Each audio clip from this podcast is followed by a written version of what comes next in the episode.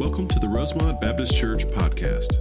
Rosemont is a thriving group of believers who desire to connect with Jesus and His church, grow in faith and understanding of God's Word, and serve in our local area and around the world. We are located in LaGrange, Georgia at 3794 Hamilton Road and invite you to attend any of our three services on Sunday mornings. Please visit our website at rosemontchurch.org for more information. And now we pray that God speaks to you in a personal way as you listen to this week's message from Pastor Adam Camp. Before I begin this morning, I want to just kind of affirm something. I know all of you have probably heard of the Roe v. Wade decision that came down from the Supreme Court these last couple of days. I, I just want to say three things. I want you to hear, hear me say three things this morning. Number one, uh, we celebrate this ruling that for the first time in almost 50 years, it's no longer seen as a constitutional right uh, to abortion. We affirm that life begins at conception, and now we pray for the states because it goes back to them, right? They get to make the decision for themselves. We pray for the state of Georgia and for their leaders, for other leaders as well, but we want to celebrate that. But here's the second thing I want you to hear me say this morning. If you are a woman who has experienced abortion, you've gone through that personally, or maybe you're contemplating that, you're in some process right now, I want you to know that there is hope and there's forgiveness in Christ. One of the lies, and I'm just telling you, one of the lies you're told is that people that go through abortions never think anything else about it. You're lied to and you're told that there's no baggage, there's no problems down the road. I can tell you from personal experience in the counseling sessions I've had with people when a woman has an abortion and then many years later, when she gives birth to her child and has a family, she remembers in a very different way what she experienced. And there's a lot of pain and heartbreak that comes along with that. You need to understand there is still forgiveness in Jesus Christ. And you need to understand if you're in the middle of this and you think this is your only option, there is hope in Jesus Christ as well. And I want you to know that as a church, we are willing to help you. We're willing to walk beside you and counsel with you. We got ministers that would love to meet with you. I'm happy to meet with you personally. It can be in total confidence. Nobody else has to know about it, but I'm happy to help you think through and pray through this so you can make a wise decision. And then the third thing I want you to hear me say this morning is that we set up, not because of this, but the, the leading of the Lord. I think the timing is perfect though. We set up an adoption fund several months ago to help offset the costs for families that are interested in adoption. So if you're interested in adopting, if you are thinking about this, if you're contemplating praying about this, but money is a problem for you, we have lots of money set aside. We're willing to help you, okay? Money should not be a problem if you want to adopt. You come see me, come talk to me. I'll put you in touch with the team that handles this. They can help you understand the process, and we'd love to get with you so that you can adopt if this is what the Lord's calling you to do, okay? Now, turn your Bibles to Exodus chapter 32. I want to delve in this morning. We got a lot to talk about, a lot of cool things happening at this church. This Christmas outreach, I'm just telling you, man, I'm so excited about this. You're going to hear a lot more about it. I've literally been praying about this for years. And as we get kind of closer to time, I'm going to kind of let you in on what the Lord's done already and how He's at work. But you, you be in prayer about that you be in prayer about how we can reach our community this Christmas with this outreach. Uh, you also be in prayer for what's going on right now, right? We had a great week last week at Rockridge. A lot of salvations, a lot of lives were changed because of our efforts there, because of what the Lord did. We've got another opportunity now at Camp Viola. We got a whole nother week to share the gospel with children, right? We, we do all the things we do all the time and effort and resources and money and all the things that we do happen so that we have an opportunity to share the gospel. Whether that's Sunday morning or Wednesday night or at Rockridge or at Camp Viola or down at Pine Mountain or whatever the case may be, all the things we do are done to bring glory to the Lord so we can share the message of Jesus Christ. We got another chance this week. We got counselors that'll be there all week that'll be ministering these kids, talking to these kids, praying with these kids. You be in prayer that the Lord will speak to these children and lives will be changed. What a great opportunity the Lord has given us. We want to take full advantage of that opportunity. Now, we're continuing this morning in Exodus chapter 32. We're kind of winding things down with this book. We've been studying this now for, for a number of months where we're coming toward the end but we're not done yet. So let me just kind of remind you of where we've been, help you understand where we're going, right? The Lord's done a lot of neat things with the people of Israel. He brought them out of captivity, led them through the Red Sea, has brought them into the wilderness, given them the Ten Commandments, led them to the place of, of hearing from Him. The Lord has done great things. And now, last week, we talked about how He's going to begin to use His people. He's going to gift them, He's going to call them, He's going to equip them to actually build this tabernacle. Remember now, we are the hands and feet of Jesus. I mean, the Lord could have very easily spoken the tabernacle into existence, but what he did instead is use sinful people like me and like you in order to accomplish his purposes, right? So he's doing great things. He's using these people for his honor and for his glory. And yet, we're going to see this morning, even in the midst of all he's done, even in the midst of his goodness and all he's accomplished, we're going to see sin raise its ugly head and watch, corrupt the thinking and the actions of these people. That's how sin usually starts. It starts with a thought, it starts with a desire, it leads oftentimes to some sort of an action, and then ultimately, what we'll see this morning is sin always leads to death. So let's jump right in this morning, Exodus chapter 32, beginning in verse 1. When the people saw that Moses delayed to come down from the mountain, remember, he's been up on the mountain, the Lord's been speaking to him, giving him the dimensions of the tabernacle, how it's going to be built, who he's going to use to build it, right? When they saw that Moses delayed to come down from the mountain, the people gathered themselves together to Aaron, who was left in charge, and said to him, Up, like, get up, Aaron, make us gods who shall go before us.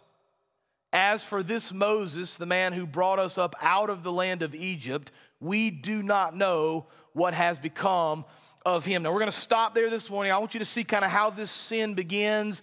And we're really going to look at kind of the progress of sin and three ways that even today we still struggle with sin. So here's the first one I want you to see. Number one, we see the sin of doubt. Now, that word doubt could be lack of faith, uh, lack of trust. There's a lot of ways you could phrase that. But the big picture we're getting here is that the people doubted that the Lord was going to do what he said he was going to do.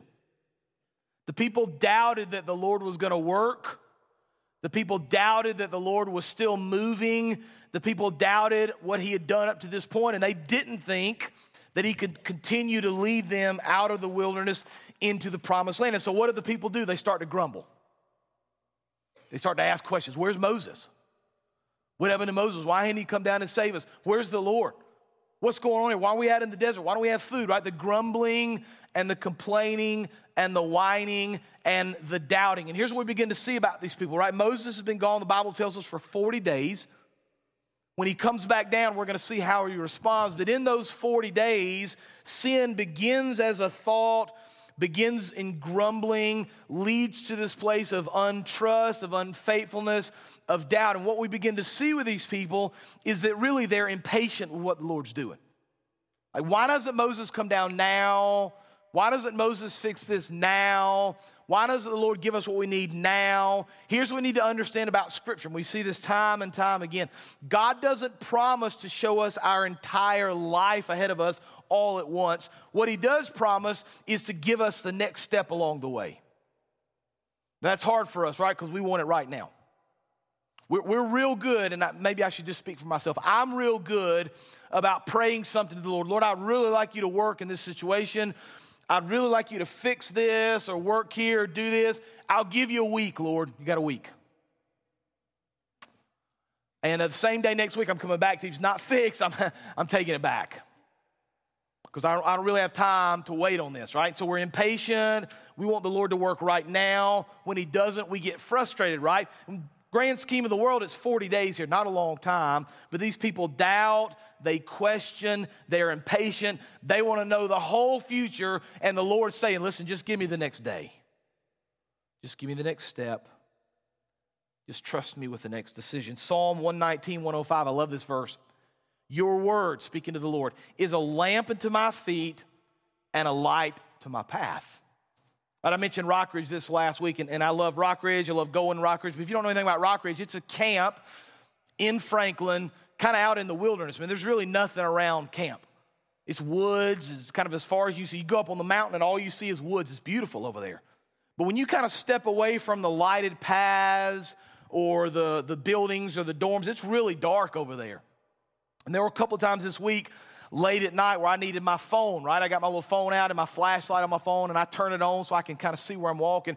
And the thing about a, a, a light or a flashlight or a torch or whatever, a lamp, is that it illuminates just a little bit around where I'm standing. So my flashlight gives me five, you know, maybe 10 feet ahead, or it doesn't give me a mile down the road. It's not strong enough to do that. And so what do I do? I just kind of walk along and I take the next few steps, knowing that it's going to kind of light my path as I'm going, but it's not going to give me the light all the way on my destination yet, right? It's like that with our walk with the Lord. We want to know what the next 10 years hold. And it'd be great, man. i will stand in line. I'll be head of the line for the Lord to give me a sheet of paper that lays out the next 10 years. This person's going to say this, and when they do, you do this. And then I need you to go over here and do that. And just really clear what I need to do, Lord, I'll do it. But that's not how the Lord works. The Lord says, I'm not going to give you the next 10 years. What I will give you is the next couple of steps. And when you demonstrate your trust in me and you're faithful to take this next step, guess what, Adam? I'm going to give you the next step. And I'm going to take that step. And the word of the Lord becomes a lamp into my feet and a light into my path. Yet, how often are we impatient? How often do we doubt?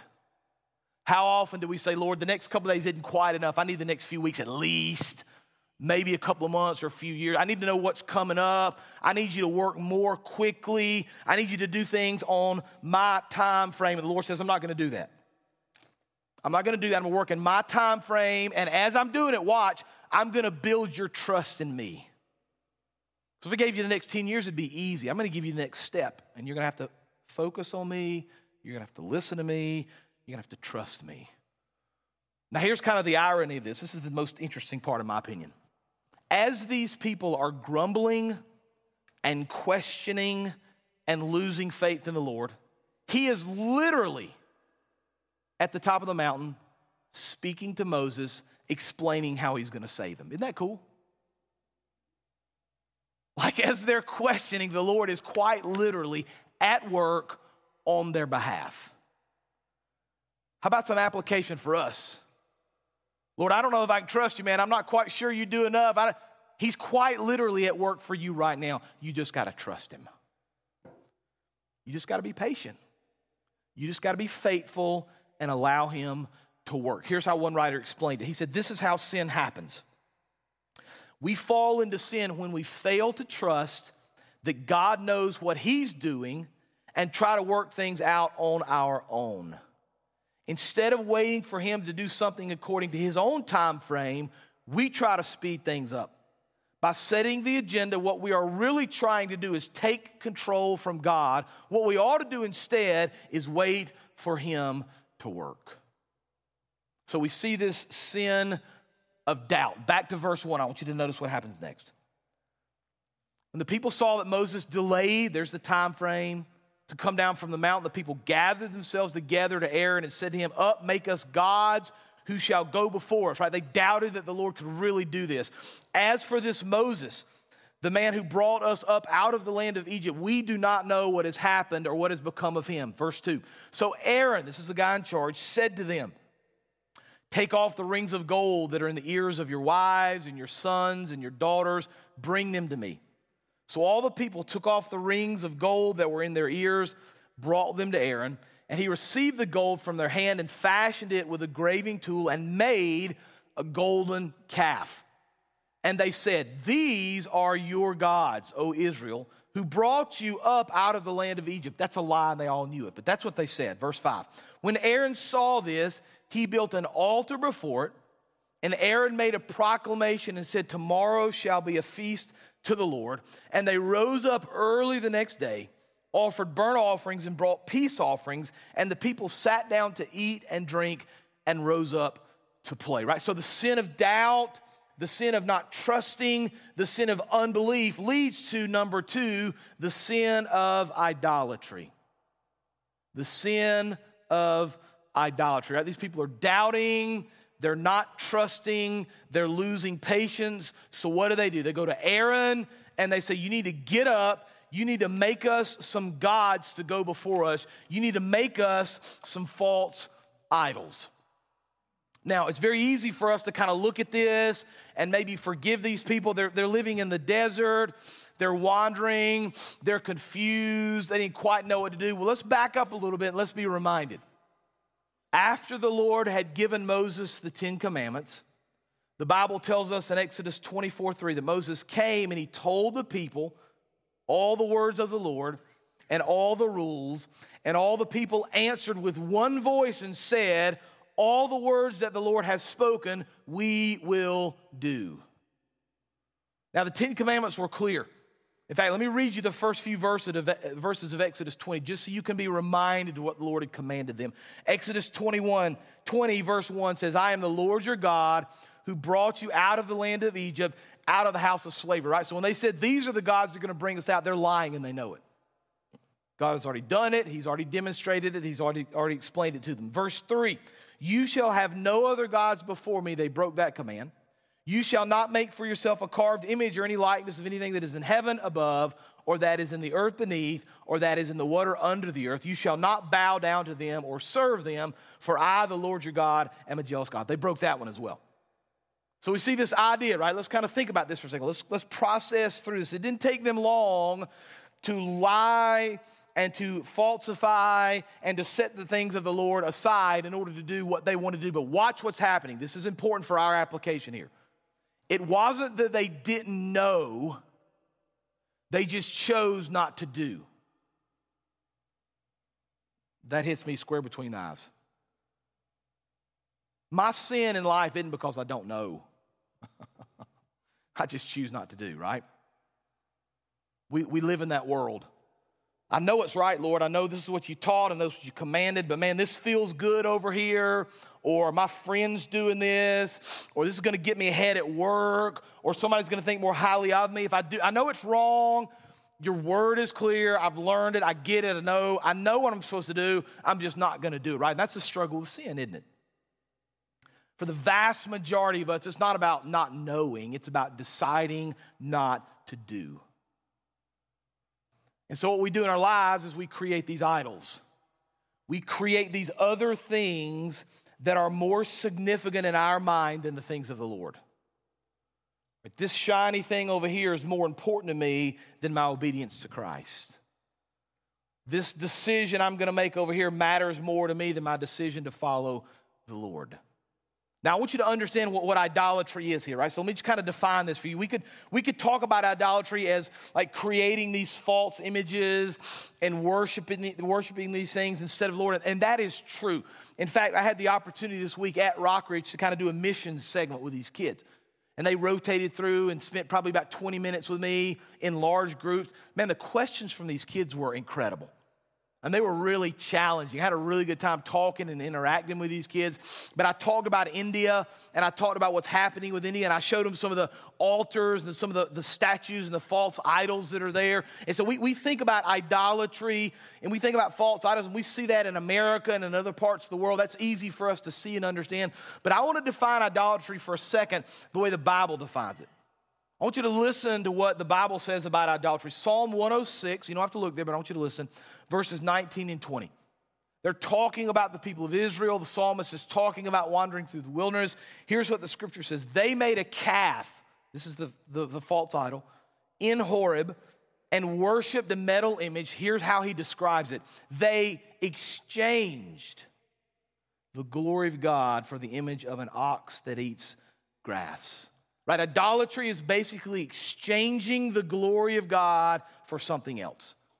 Right? God deserves our worship. God deserves our praise. God deserves our glory. We're going to exchange that, and instead, we're going to give something else our worship, something else our praise, something else is going to get the glory, right? We've exchanged it. That's exactly what Paul says in Romans chapter 1. By the way, side note, if you want to kind of understand what's happening in our, happening in our country currently today, read Romans chapter 1. Just spend some time, man. Spend this week reading through, praying through, pondering Romans chapter 1. Here's what Paul says in verse 22 Claiming to be wise, they became fools. And here's the word and exchanged the glory of the immortal God for images resembling mortal man and birds and animals and creeping things. Verse 24 of Romans chapter 1. Therefore, God gave them up in the lusts of their hearts to impurity, to dishonoring their bodies among themselves, because they exchanged, there's the word again, the truth of God for a lie, and worshiped and served the creature rather than the creator. Idolatry, very simply, is when we exchange the glory of the Lord for something else. We put something else ahead of the Lord, right? For a lot of us, it's money, possessions, fame, power, status, physical appearance. Entertainment is a big one for us, right? Comfort. We way more rather be entertained and comforted than challenged by the Word of God. For a lot of us, it's our phones, right? Our phones have become a pretty big idol for us. I don't know if y'all have this on your phone, but I have mine that every week it gives me kind of this summary of the number of hours I spend on my phone every week. It's shocking to me sometimes. Like, I could not have spent that much time on my phone, but we do, right? It's, it pacifies us a lot of times, right? Go into a restaurant, right? I, I, I meet people for lunch a lot of times, and it's not uncommon for me to get there first. It's weird to sit in a restaurant and just sit there and not do anything for five minutes. Weird. If I just sat here for a few seconds and didn't say anything, I'd start feeling weird.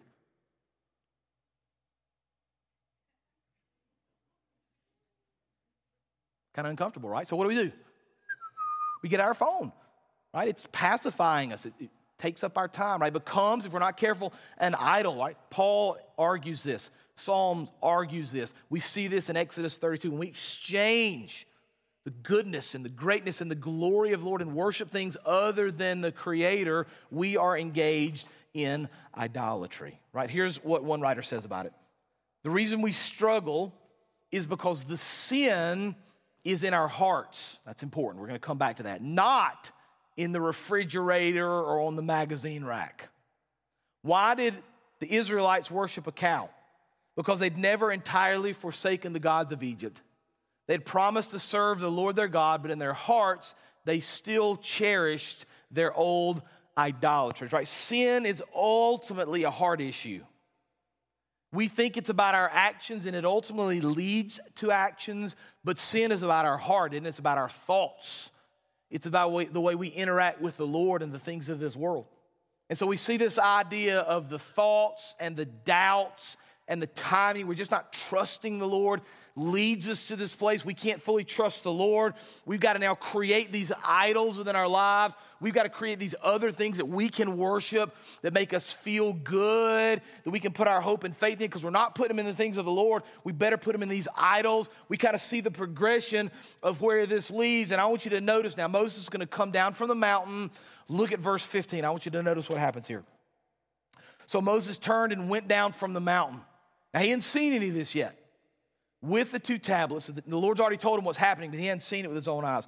With the two tablets of the testimony in his hand, tablets that were written on both sides, right? He's literally carrying down the tablets of the Ten Commandments. On the front and on the back, they were written.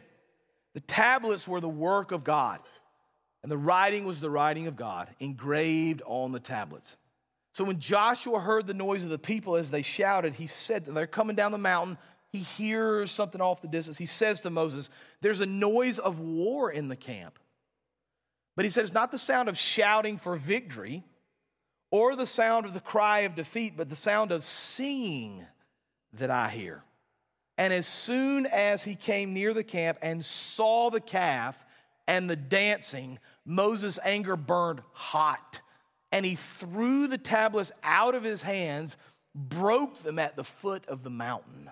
Verse 20.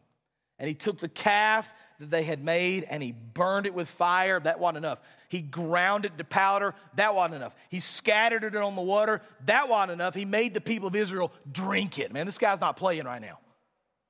You imagine coming home and your kids are watching something else. You take the DVD and you ground it up mash it up and put it in the water and make them drink it, right? I'll show you. Never watch a DVD again without my permission. Moses is angry. He's mad, verse 21. And Moses said to Aaron, Why did this people do to you? What did this people do to you that you have brought such a great sin upon them? Right? Moses goes to Aaron because Aaron's in charge. Now, watch, watch. Aaron said to him, Let not the anger of my Lord burn hot. You know the people, that they're set on evil, for they said to me, Make us gods who shall go before us. As for this, Moses, the man who brought us out of this land of Egypt, we do not know what has happened because of him, what, what has become of him. So I said to them, Let any of you, let any who have gold take it all. So they gave it to me, and I threw it into the fire, and out came this calf, right? We've seen the sin of doubt. We're uncertain, we don't trust, we don't believe. We've seen this sin of idolatry when we don't believe, when we don't trust, when the timing's not right, we exchange the glory of the Lord for other things. Here's the third thing we now see the sin of blame. Sin of blame. Remember, Aaron was in charge, he was left to lead these people, and on his watch, they fell into idolatry and he made the idol. How many times, when sin has manifested itself in our lives, do we blame somebody else? Man, that's so easy to do. Well, Lord, you, you hear what my wife said to me yesterday? She deserved it. Lord, you hear what my husband did to me? He deserved it, right? Can you believe, Lord, how my children responded to me when I came home? And I, I needed to talk to them. I needed to yell at them like that, right? Can you believe what she did or what he did or what they did? We, we blame. Adam and Eve did the same thing. Blamed each other, blamed the devil. We, we need to kind of get to this point. This is significant for us. I want you to hear this. You need to understand you and you alone are responsible for your sin. Period. Full stop. Now, other people around you may be doing things wrong too. And you may not like what they're doing. But the Lord's not going to hold you accountable for their actions. The Lord's holding you accountable for your own actions, right? And so, even if your wife did something she shouldn't have done, even if your husband did something he shouldn't have, even if your children, even if the boss, even if the secretary, fill in the blank, whatever, even if the teacher, the coach, the, the student, whatever, even if this person acted in a way that was inappropriate or sinful or wrong towards you, God is going to hold you responsible for the way you respond and for your actions. Man, and the quicker we get to that point of understanding, the better off we're going to be following and trusting the Lord. It's not what Aaron does. Aaron says, Well, you know what they do, you know what they say, you know how they're harsh. No, no, no, Aaron, you're the one that led them. God's going to hold them responsible, I promise you, for what they did, but He's going to hold you responsible for your actions and the way you led. So we have to get to this point of responsibly understanding our sins taking responsibility for our actions and watch through the power of the Lord, removing sin from our life. Now, I'm going to give you four things very quickly that will help you remove sin from your life. This, these are biblical things the Bible teaches you should be doing to remove sin. Now, look, let me be clear up front. I'm speaking to believers right now. If you've never prayed to receive Jesus Christ, it's a different sort of discussion for you because you start with salvation in Jesus Christ. That's where you start. But if you've already followed Christ, if you've already trusted in Jesus as your Lord and Savior, then I'm talking to you just for a few minutes. How can you eliminate sin in your life? Number one, understand that sin is real and believers still struggle with it. All right, the Bible teaches that sin leads to death.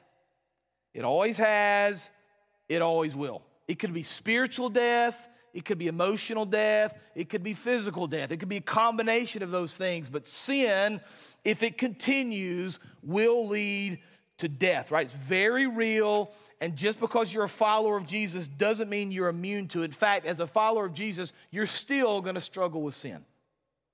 Here's what Paul says in Philippians chapter 3, verse 12. Paul, now, that wrote the majority of the New Testament, says this Not that I have already obtained this or am already perfect, but I press on to make it my own because Christ Jesus has made it his own.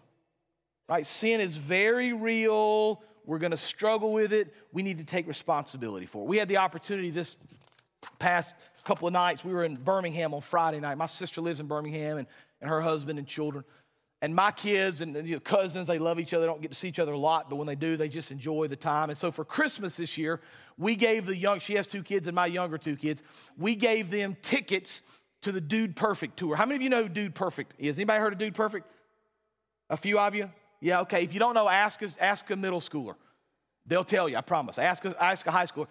Long story short, Dude Perfect is a group of five guys that started off, they were college roommates. They started off by doing silly trick shots with basketballs and videoing themselves. Without YouTube, Dude Perfect would not exist in a very real way, right? So they started doing these silly trick shots. They have ballooned, I, I looked it up, they made like $25 million last year making videos on YouTube. Right? So it's, YouTubing is a real deal, right? It's real. You may think it's silly, but it's real. So they've got this tour now. They travel around. We went for two hours. We watched them. They did trick shots and silly videos. And, listen, I was in Birmingham. This arena was filled up, probably 15,000 people watching this performance, right? But they get to the end of the show, and this is what I love about Dude Perfect. This is why I love my kids. Jonas loves them. Uh, they li- likes watching them. This is why I love Dude Perfect. At the end of the show, they finished all their silliness and all their tricks. And they said, listen, we're done with our show but we're going to take a quick water break and we're going to come back in five minutes. And when we do, we're going to share something that's really, really important to us. We'd love for you to hear it if you want to stay. So they go back. Nobody leaves, of course. I mean, we've been there two hours, may as well stay five. I knew what they were going to say. They come out, man, and those guys present the gospel in a clear way. It wasn't, you know, love the Lord and He's good and He's love. It was Jesus Christ came to this earth he died on the cross for your sins. You need to repent and trust Him. It was amazing. Man, I'm clapping. I, I was just crying over there. This is, amazing moment because these guys have a witness with these kids. You know the impact they're making on these middle school boys and girls? Huge, eternal impact. But one of the things he said I loved, he said, listen, we're called dude perfect, but we're far from perfect. We're sinful right? And our identity is not in these silly videos. Our identity is not in these basketball shots. Our identity is not in, our identity is in Jesus Christ. And I loved how he just took responsibility for his actions, responsibility for his sins, like we need to do. Man, we need to understand sin is real. It's something we're going to battle with first. But here's the second thing know that you can defeat sin. It's real. You're going to struggle, but you can defeat it. Romans 6 6 says, We know that our old self was crucified with him in order that the body of sin might be brought to nothing so that we would no longer be enslaved to our sin. You see that? It is real, it is a struggle, but through Christ we can defeat it. Number three, if you're gonna eliminate sin in your life, cultivate habits that lead you toward the Lord prayer. And if you're struggling with sin, increase your prayer life. If you're struggling with sin, increase your Bible intake. If you're struggling with sin, fast. If you're struggling with sin, evangelize. Tell somebody else about Jesus. On and on the list goes. Cultivate within your life things that will lead you closer to the Lord. And then finally, if you're going to eliminate sin in your life, confess your sins regularly and ask the Lord to strengthen you. 1 John 1 9 says, and this is for believers. If you confess your sins, he is faithful and just to forgive our sins, to cleanse us from all unrighteousness. Right? The people of Israel ignored the glory of the Lord, just like we do. They failed to trust him, just like we do. They created false idols in his place, just like we do. And we, we struggle with the same things today? Are you caught in this pattern of sinfulness? Maybe you're caught in this pattern of disobedience. Maybe you've stepped away from the Lord and are now bound and controlled on some level by some sin. Here's what you need to understand very simply, very clearly you need to repent. You need to ask the Lord for forgiveness and you need to turn again to Jesus. Right? God has great things in store for you. All you need to do is trust and obey. Let me pray for us. Lord, we thank you that you are the King of kings and the Lord of lords. We thank you that you have demonstrated through this account in Exodus of your goodness, and even in your goodness, how sin can take hold and change us and lead us to do things that we want to do, and oftentimes how that leads us to blame others. Father, help us just to, to remove all those things. Lord, help us just to take away the sin in our life through the power of the Spirit, just to trust you more, to follow you, to repent, to turn to the things that you show us in Scripture. Father, use us to accomplish great things for your kingdom. And we'll give you all the praise and the honor and the glory. It's in Jesus' name we pray. Amen.